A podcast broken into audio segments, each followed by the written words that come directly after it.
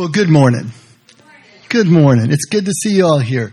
Um, over the last few weeks, we've been going through um, selected chapters um, from um, my new book that's going to be released at the end of the month, hopefully. Um, and we've been just taking certain chapters, and each one has a topic to it. And uh, so we've gone through like love and presence and trust and and uh, different issues, different topics, different realities, I suppose, in our lives that when we look at them from Jesus' point of view as an ancient Eastern Aramaic man, everything sort of changes. And as Jesus always does, he takes an issue that we think we know and he just turns it back to front, 180 degrees and he shows us what it looks like from the other end of the telescope. It's, it's always amazing how he's able to do that, how he's able to take issues and just turn them around inside out, upside down, back to front. And when we look at them through that, we see something that we never saw before. And we see a clear path back to the Father's love that maybe was not clear before. And that's what we're trying to do here. The original challenge that Jesus gave us was to be willing to do that, be willing to shed everything that we think we know so that we can take life and turn it around and see it through the Father's eyes.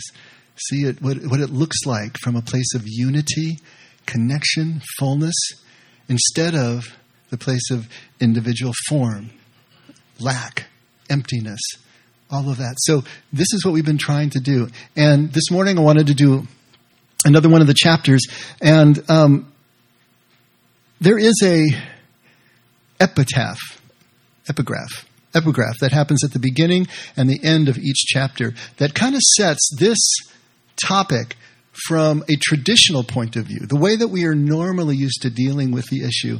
And then as we go through our little journey by chapter by chapter, we get to a challenging way to look at the same issue.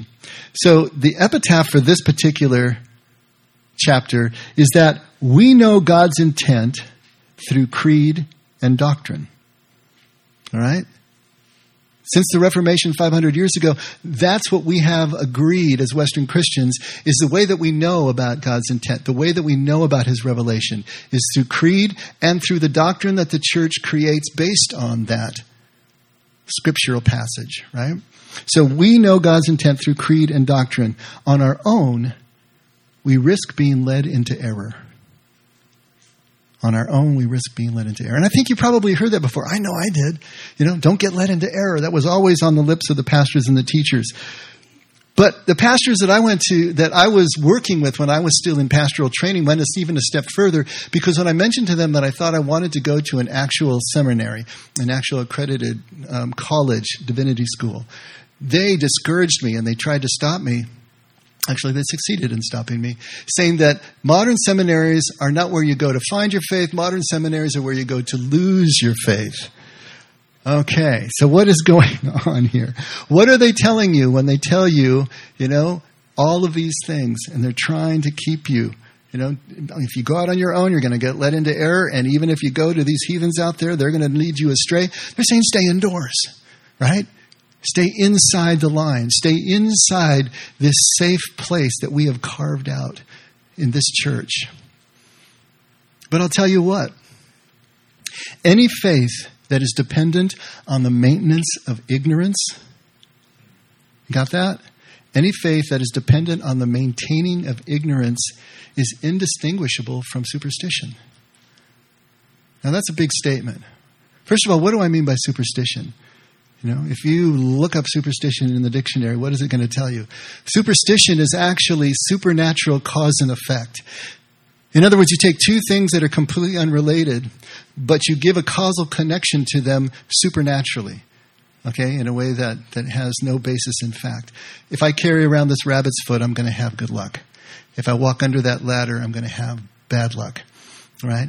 If I pay my tithes to the church, God is going to make sure my mortgage gets paid. These are supernatural cause and effect. And what we're doing here, basically, in this scenario, is we're saying that if we just stay clear of any competing information, if we only look through the narrow slice, the, uh, the, the, the space between the planks of the fence that our church has created, if we put our blinders on, if we kind of put our fingers in our ears and, and hum to ourselves and don't hear anything else, then we can hang on to our belief system. And God is going to honor that belief system. God is going to love us and approve of us and save us. But only if. That's supernatural cause and effect.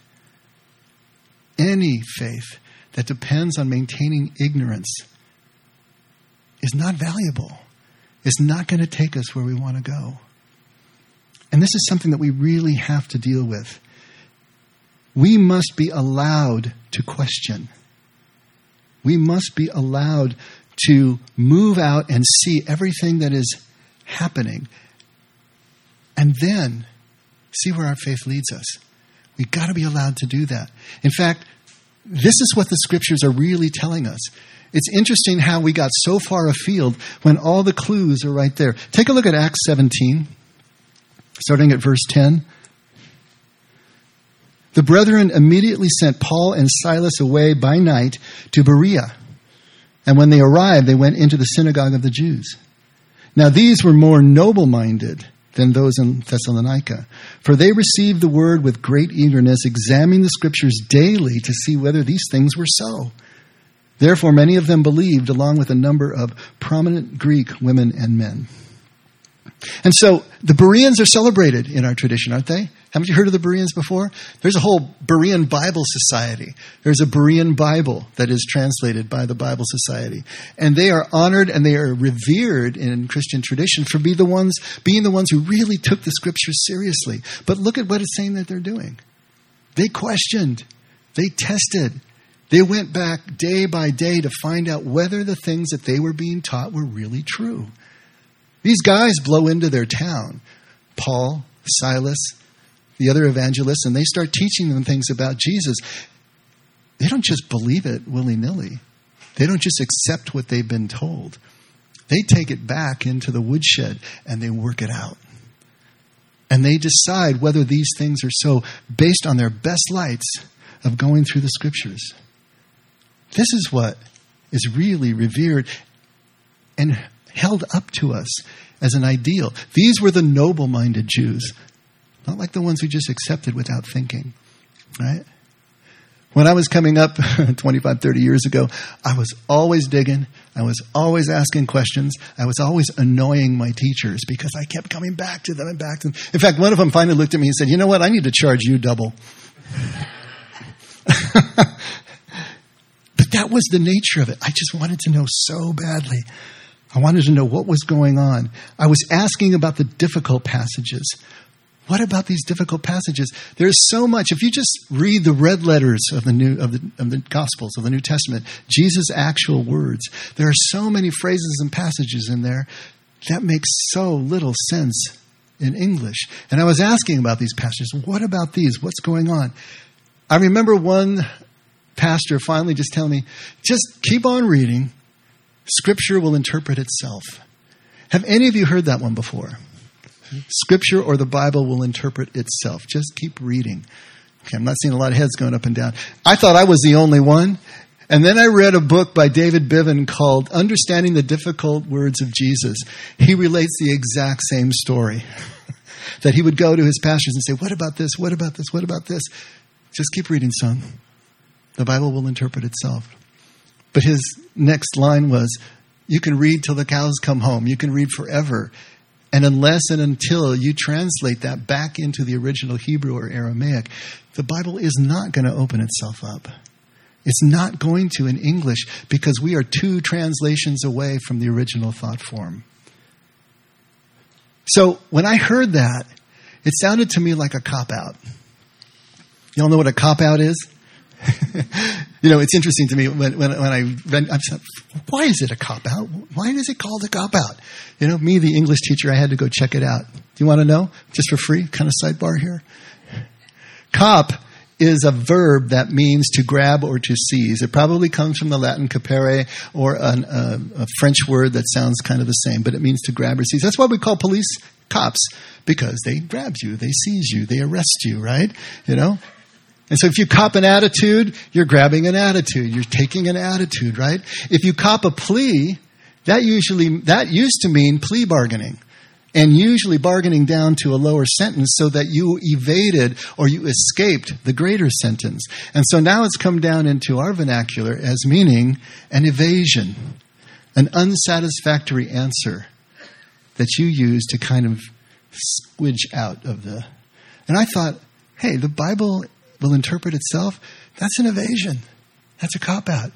But you know what? As I think about it now, what it at least does, it points to an experiential process.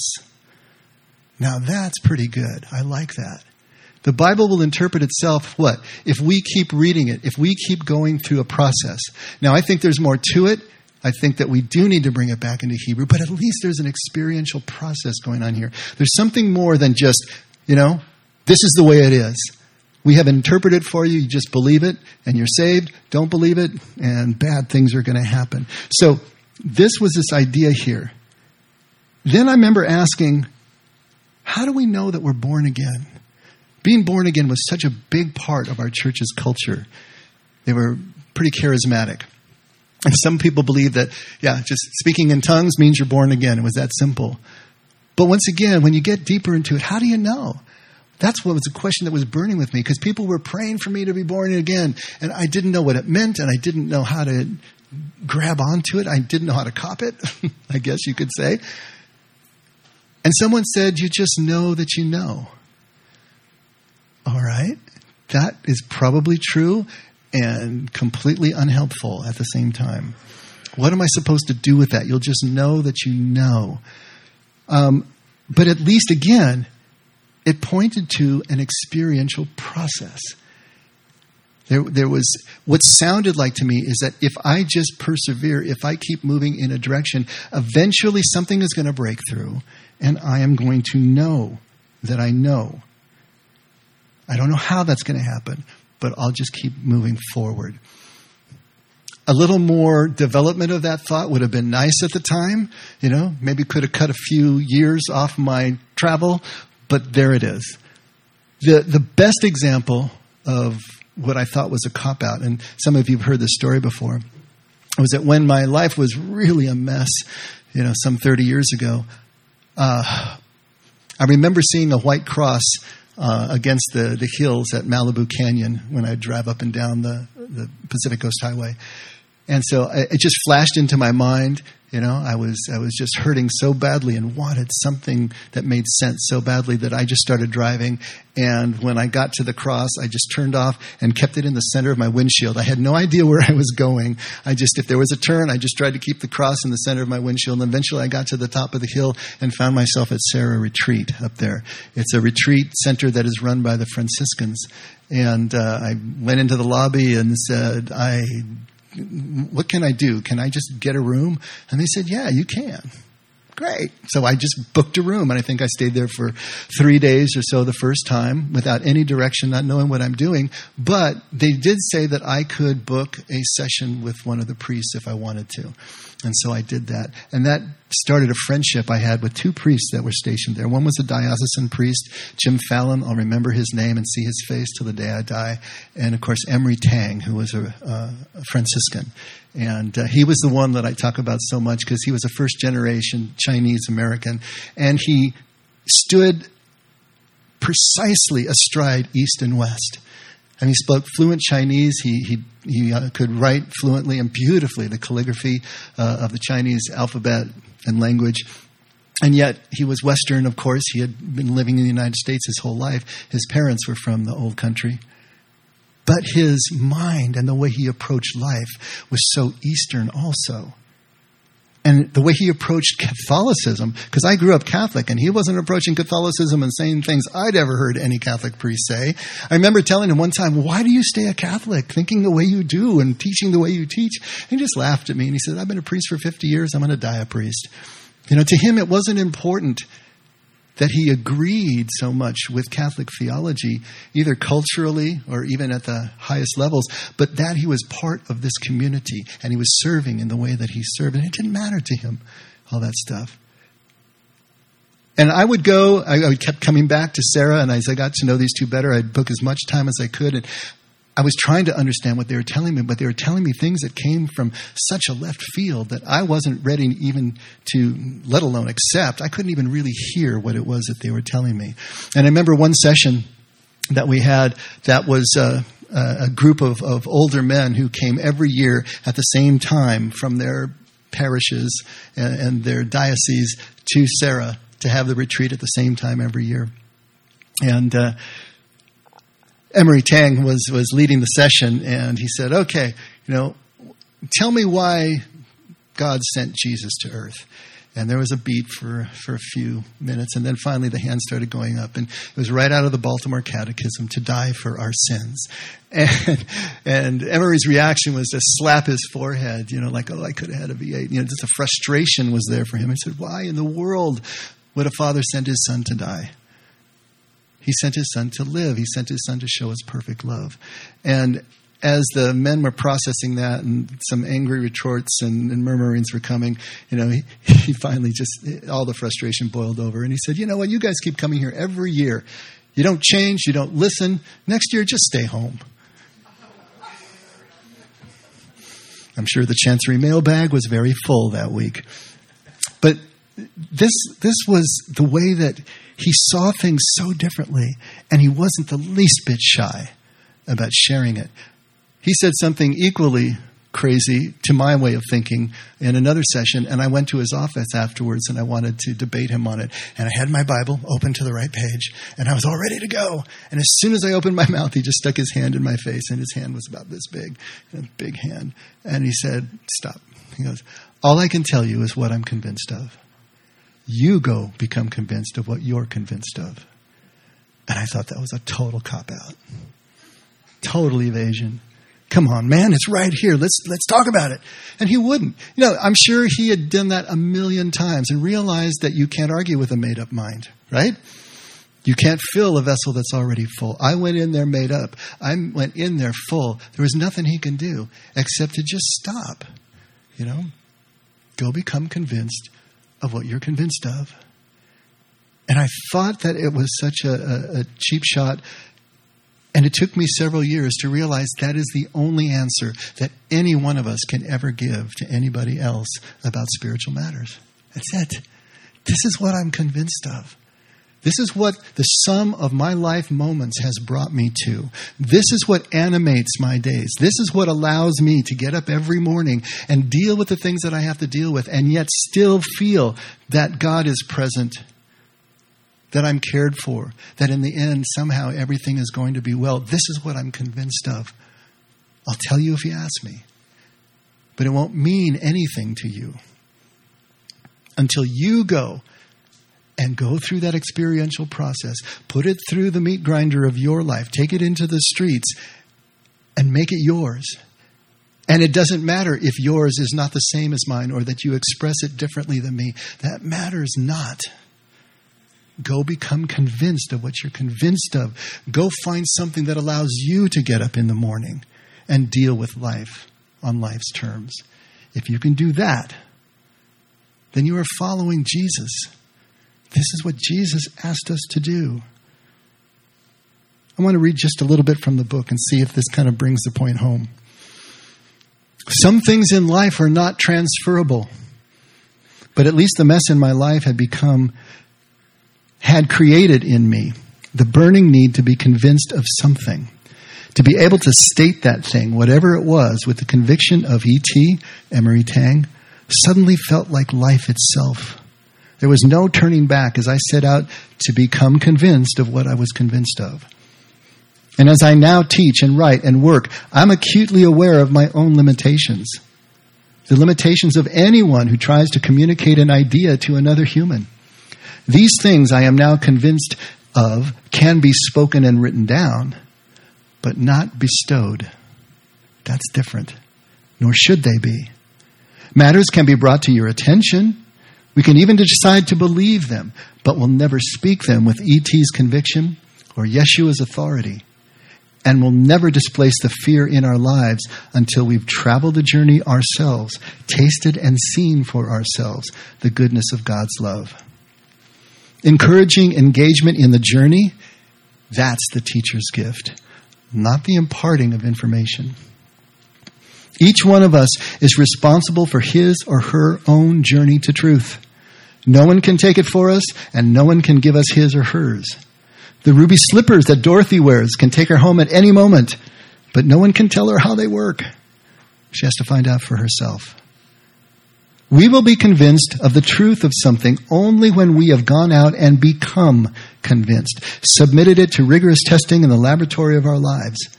People were amazed at Yeshua's teaching because he taught with authority, not as the Pharisees and the scribes taught. That is, Yeshua was the same person living or dying. His truths were part of the reality of his life and not a classroom exercise. Taste and see that the Lord is good the Psalms tell us. Taste and see. Not sit and think. Taste and see. For us, as much as for the ancients, we need to get out of our minds and classrooms and into the streets of our lives to find God playing among us. Taste and see. I love that. Taste and see. Is there anything more intimate than tasting? Why the Eucharist? Why communion? to taste, to actually ingest, take that into us, taste and see. We want to keep things always at arm's length, objectively out there someplace. And we're going to consider it in the abstract. We're going to consider it propositionally. Taste and see, that takes us into a completely different experience. The Jews called it yada or yada, which means to know, but it was that intimate experience of knowing that they're talking about. When God talks about knowing Him, it's yada. It's that experiential tasting and seeing, participating in a process of becoming, of really being partners with God.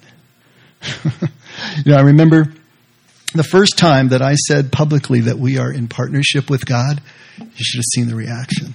Oh, it was not pretty. Why? Why was there such a negative reaction to talking about being in partnership with God? Well, I suppose because it implies some sort of equality. I mean, partners are equal, right? So it implies equality, and we're not equal with God. And so I get that. I get that. But you know what? Don't we partner with our dogs? Don't our dogs partner with us? We're not equal, but we're in partnership. We're in a symbiotic relationship. We benefit from each other's part in the relationship, and we don't have to be equal. Maybe it's not partnership so much as participation. Maybe that's a better word. Maybe that's a better word. Let's try that word. But you know what? Paul doesn't shrink away from any of these words. Take a look at what he says in 1 Corinthians 1, starting at verse 9. God is faithful, through whom you were called into fellowship with his Son, Jesus Christ our Lord. That's the New American Standard Version. But that word for fellowship there is koinonia. Now, that was a really famous word for a while. I don't hear it as much anymore. But you remember when koinonia was the big thing? Everything was koinonia groups, koinonia groups, and they're all about fellowship. But if you look up that word, you know what the first meaning is? Partnership. Literally, do you know what koinonia means? Participation. Fellowship is an offshoot of the actual partnership and the participation in a community setting, participating with someone else. So look at the way that the, the uh, contemporary English version translates that same passage. God can be trusted, and He chose you to be partners with His Son, our Lord Jesus Christ. In Philippians 1, starting at verse 3, I thank my God in all my remembrance of you, always offering prayer with joy in my every prayer for you all, in view of your participation in the gospel from the very first day until now NASB. But that's that same word. Participation there is still koinonia. So the International Standard Version, I thank my God every time I remember you. Always praying with joy in every one of my prayers for all of you because of your partnership in the gospel from the first day until now. So maybe if partnership is a little too offensive because it implies some sort of parity with God, then maybe participation is the one. Doesn't imply equality. But both of these words point to engagement. An actual engagement in a process with God. And Jesus is absolutely calling us to be engaged. He, we're, act, we're called to be engaged in His way, which He says is identical with Him. To be engaged with Him, engaged with the way. At every turn, He's always saying this over and over and over again in as many ways as He can possibly say to try to get the point across. You know? Show us the way. I am the way and the truth and the life, and no one comes to the Father but through me. Engaged in this way, engaged with me, connected with me, taking into him and herself all that I am and letting that reanimate from the inside out. That is this way, engaged. He says, if you follow me, if you follow my ways, if you live as I live and love as I love, you're going to know a truth. And that truth is going to make you free if then statements. If you will engage with me, not sit and think, taste and see, engage with me. He says, if you will do that, these things that you see me doing, you're going to do these things and greater things than these. If you engage, if you get on this way, if you let everything that animates me animates you. He says to ask, seek, and knock. Right? Ask and it'll be given. Seek and you will find. Knock and it'll be opened. But when we put that back into Aramaic, it even gives a deeper idea of what Jesus is trying to talk to us about because he's giving us another process. To ask, selu in Aramaic. It's, re- it's related to selah, the word for prayer. And prayer is to lean into, to incline, to clear a space. That's the idea behind it. It was a hunter's term. You know, you, you, clear a space, set your trap, cover it back over with leaves, and then retire quietly and silently into the blinds to wait expectantly for something to happen. Isn't it interesting that they would use a hunting term for prayer? We've talked about how the ancient languages have small vocabularies, and so these words had to do all these different duties. But when you see the connection of this term, this real world term of hunting, which was absolutely a survival technique for them, right? And then they connect that to prayer, you get the insight into the way that they looked at prayer. Prayer wasn't something that was just recited, prayer wasn't even words at all. Prayer was that state of being expectant in a cleared space and waiting for presence. That's a whole different idea. And salu is related to that whole idea. To ask is not a passive asking, it's not a casual asking. You know, you want to go to the movies next week? It's an asking that is more akin to a police interrogation. There is an urgency behind it. There is a desire behind it. There is an aching to know the answer behind Salu. It's an inclining into. It's that cleared space. It's that wanting to know something so deeply that the desire is driving you. And then to seek, be'ah, means to search diligently from the inside to the outside to leave no stone unturned, to start at the deepest core of our being, to be willing to clear out that space again and search inside to out. And then to knock was the strangest one when I first encountered it. Kosh is the word. And it literally means a tent peg, to hammer a tent peg. And I thought, what in the world? Or alternately, and just as unhelpfully, it can mean to sound a musical note okay, what the heck is going on here? How does this help me? But think about what's happening when you sound that musical note. You know, when Vernon plucks that bass string and it just rumbles the room, he's created something that is real. He's created something that everyone can experience. When you put in the tent pegs, you are creating a space in which living can go on, relationship can go on.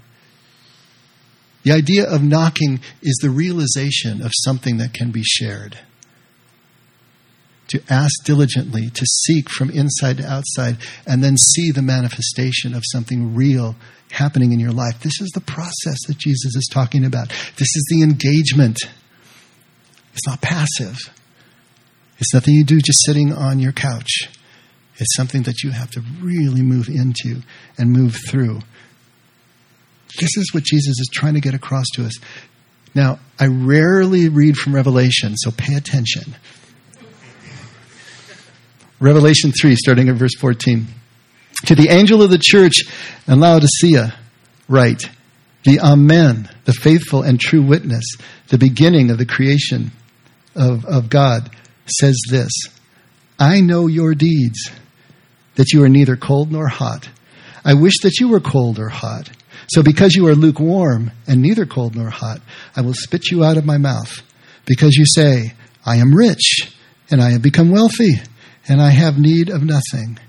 And you do not know that you are wretched and miserable and poor and blind and naked. Ew. Now, this is normally interpreted in such a way that hot is something that is good, right? Hot is something that is passionate. We would say on fire for God, right? That is, that is usually understood as something good. And cold is the opposite of all of that. Cold is bad. Cold is godless. Cold is lawless, if you want to look at that. And then right in the middle, here's lukewarm. You got something good, you got something bad, and in the middle is lukewarm. But that's even worse than the bad, right? Because what? To be lukewarm is to be? I guess passionless, indifferent, numb. How many of you heard it interpreted that way? Pretty much? Okay. It's always good to take a historical perspective and see if there's another way that we can understand what's going on here. Laodicea was sandwiched between two other cities that were only about six miles apart. To the north or northwest, there was Hierapolis, and to the south, there was Colossae, the, the city that Paul wrote the letter to the Colossians. Hierapolis was famous for mineral springs that came up through the vents, hot water, and so people came from all over to be able to bathe in the hot springs, and they had medicinal value and this and that and the other thing. Colossae was famous for their cold, clear springs, fresh drinking water. Laodicea had none of these really special uh, springs of water. They had rivers and they had streams, but they had an aqueduct that would bring water from Colossae um, north to where they were. But by the time the water, the cold water, got from Colossae to, to Laodicea, guess what? It was tepid. It was lukewarm by then, and it and, by some accounts it had gathered uh, some objectionable flavors along the way, shall we say? So it wasn't so good to to drink. Now it's interesting. I've read that over and over again, and other scholars adamantly say this was not the case. It didn't mean that at all. What it really meant was that when a really good host served wine to his guests, he would either chill it with snow or he would add warm water to it to make it warm. Only the poor and unthinking host would serve at room temperature, where it had no kind of flavor or value to it. I don't know which one is right. Take the pick of the one that you like better.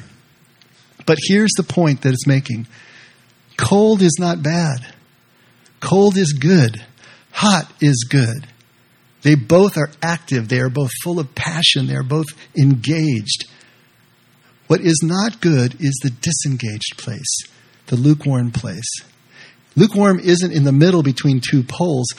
Lukewarm is the pole against the other two. And what Jesus is really talking about here is the engagement. Be hot. Be cold. Be something positive, affirmative. Be something passionate. Be something that just comes out of your very soul. Be convinced of something that you can state from your core, even if you can't prove it because you have lived it and you know that you know that this thing is true. Don't be this over here. Taking things as hearsay, taking things third person, not really thinking through things like the Jews who didn't test and study the way the Bereans did. He's saying that is the place you don't want to be. This is what Jesus is trying to get across to us. The church has increasingly emphasized an intellectual understanding of Scripture, of doctrine, and the managing of unlawful behavior as the be all and end all of what our spiritual journeys are about. Get that? It's mental and it's legal. We have to understand things in the correct way. What's correct? The way we tell you is correct. And it's only this slice right here. This is correct. Don't look behind, you know, pay no attention to that man behind the curtain over there, and don't go over here. Just stay right here. This is correct. Understand that correct? Believe it, mental agreement, mental assent, And then manage your behavior. Make sure that you don't break the contract in any way. Increasingly, this is where the church has taken us. We were discouraged to engage and experience in anything that ran outside of that. And we were discouraged to go within ourselves to become convinced of what we're convinced of because we might be led into error. All of these things have shut us down and put us into these mental and legal pigeonholes. This lack of engagement is the lukewarmness that Jesus is talking about. You know, I've counseled a pretty good amount of couples and married couples in my 25 years here. And if a couple is still fighting, I know that there's still hope for that couple. It's the couple that comes in where nothing is left. It's just all grayed out. There's no feeling, there's no nothing. To try to res- resurrect those ashes, that's difficult. Be hot, be cold, still have passion, desire something so deeply that you're willing to fight about it, fight for it. That's a healthier place than completely just falling down and numbing out and not caring anymore, having no desire anymore. Jesus is calling us to engage in life. He doesn't emphasize mental abstract concepts. He doesn't emphasize a theology at all. And he doesn't hold the law up as absolute either. He says we're going to fulfill it, but we're going to fill it, fulfill it by engaging in life, not standing behind a legal fig leaf. He's taking us in other directions that are processed experientially into relationship to experience things as they really are and not as we would like them to be in some ideal abstract concept. He's bringing us down into the streets of our lives. He's taking us outside the classroom. He's taking us outside the safety of the little fences that we put up all around ourselves. How will we know when we're engaged? How would we know that? To me, that's kind of like asking, how we know when we're born again. How do we know that we're engaged? We're experiencing things differently. Marion and I were just talking about this yesterday. The only thing I can tell you, what I'm convinced of, what I've experienced myself, is that it's a sense of a heightened awareness. That's the best way that I can put it when I am engaged, when I am living in that born again experience, when I am in kingdom and aware of it, it's like all the colors are brighter. I see details that I used to miss.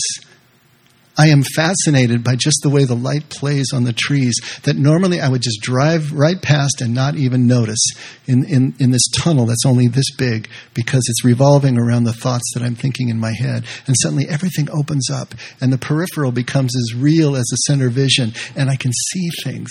And the clouds are just incredible when they're in the sky and I can feel the temperature of the of the air. And if I'm having a conversation from them, you know, I can see their eyes and I can hear what they're saying. It's just a whole different heightened sense of everything that I experienced when I'm really engaged, when I'm really present, when all four are on the floor and I'm really got the traction that's going forward. And I think that's the best I can do to try to explain it to you. You know, it's just this sense.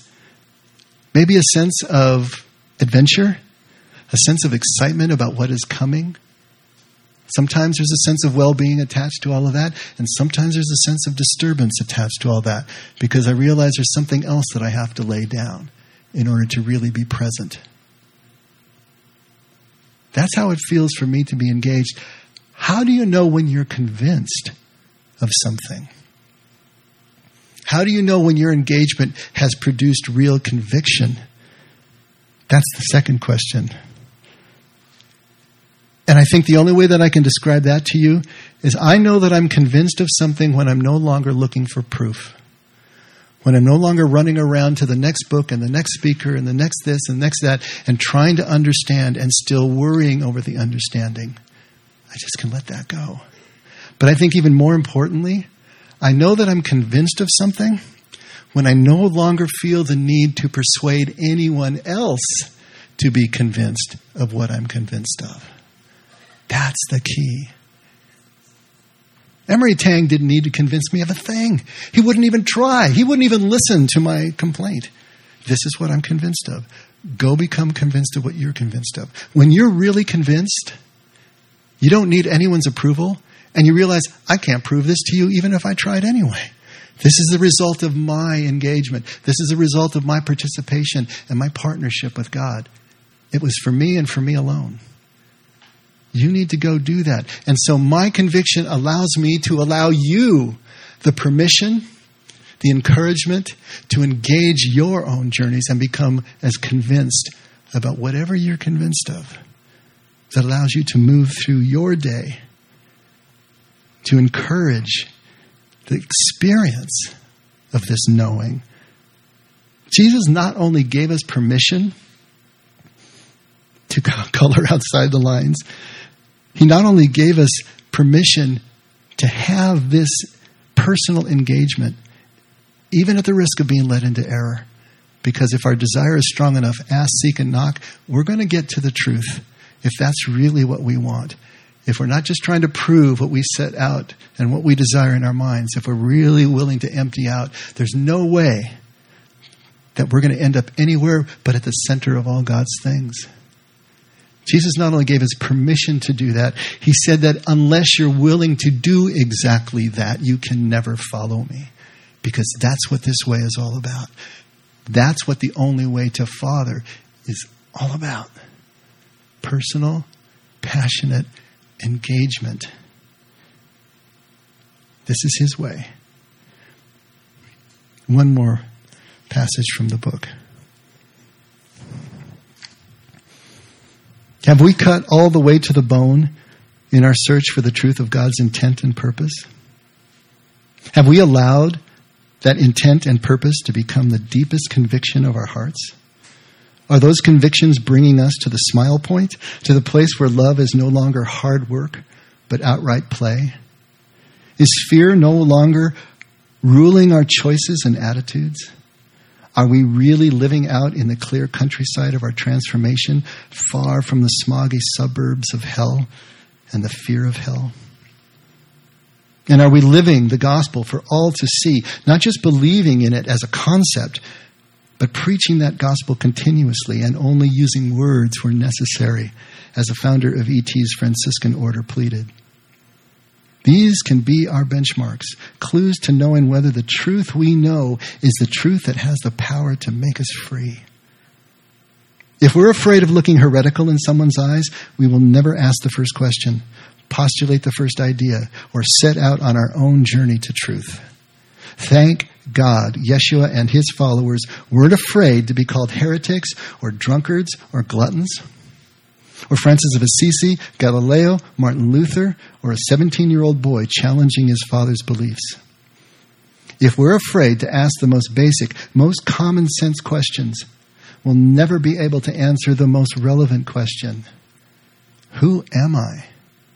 Which itself only has meaning as we come to know ultimate reality in the person of God. And without knowing who God is, the true radical nature of love, will never enter the kingdom, live the transformed life toward which Jesus is trying to guide us, and will never understand how God and love, kingdom, and transformed life are really all the same thing. Find one, find them all. Let's pray.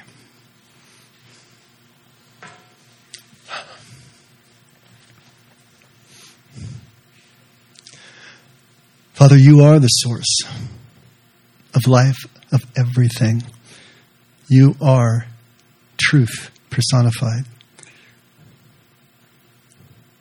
We can't know your truth any other way but by falling into your embrace. And so, Lord, this morning we're praying once again to give us everything that we need. I'll scratch that.